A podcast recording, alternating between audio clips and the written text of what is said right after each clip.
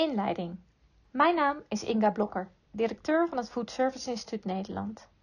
Namens FSCN neem ik u mee in de inleiding van onze FCN Food 500 2022. In de Food 500 kijken we terug op 2021.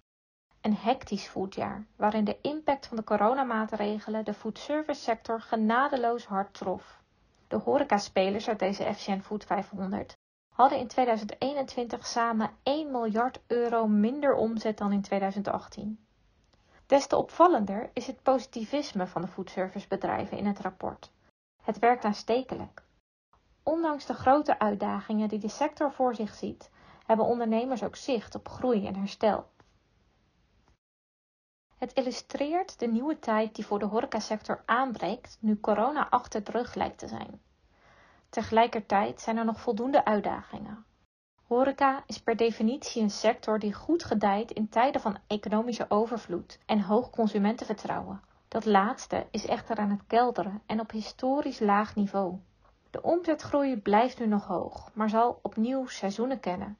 Seizoenen die elkaar misschien wel sneller dan ooit opvolgen.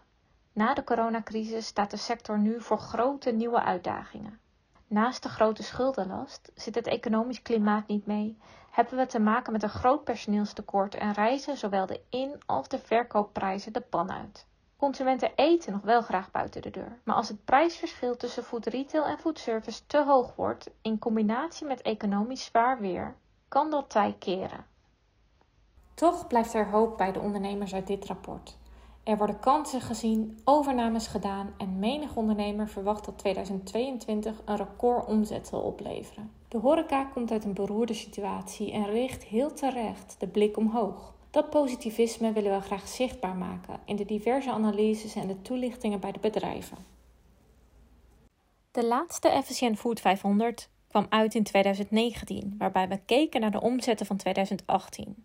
Daarom vergelijken we in deze publicatie de cijfers met die van 2018 om zicht te krijgen op de geleden schade, maar vooral ook om de potentie van de foodservicemarkt te laten zien. Deze FCN Food 500 hebben we anders ingedeeld dan u van ons gewend bent. Het draait ons namelijk niet om de ranking. De Food 500 is voor ons een instrument om meer inzicht te geven in de totale foodsector, van horeca tot speciaalzaak. Het is als FCN onze ambitie om de kennis over de foodmarkt en de duiding van bewegingen in die markt naar een hoger plan te tillen. Deze Food 500 is één van de middelen waarmee we dat als kennisinstituut realiseren. We hebben daarom besloten om de inzichten en analyses per kanaal te bundelen. Zeker gezien de intensieve coronajaren die achter ons liggen, vonden we het niet redelijk om de omzetontwikkelingen van supermarkten en horecaondernemers naast elkaar weer te geven. Elke formule en elke speler heeft immers met een heel ander krachtenveld te maken gehad.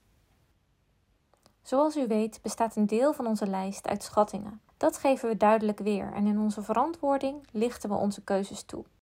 We willen graag toegroeien naar een transparante markt en betrouwbare cijfers. En dat begint bij het transparant maken van onze eigen handelswijze. De omzetten die we calculeren worden elk jaar voorgelegd aan de betreffende formules. We moedigen hen aan om hierop te reageren. We verwelkomen correcties. Waar een omzet een schatting of een calculatie betreft, vermelden we dit door een toevoeging van een E bij de omzet.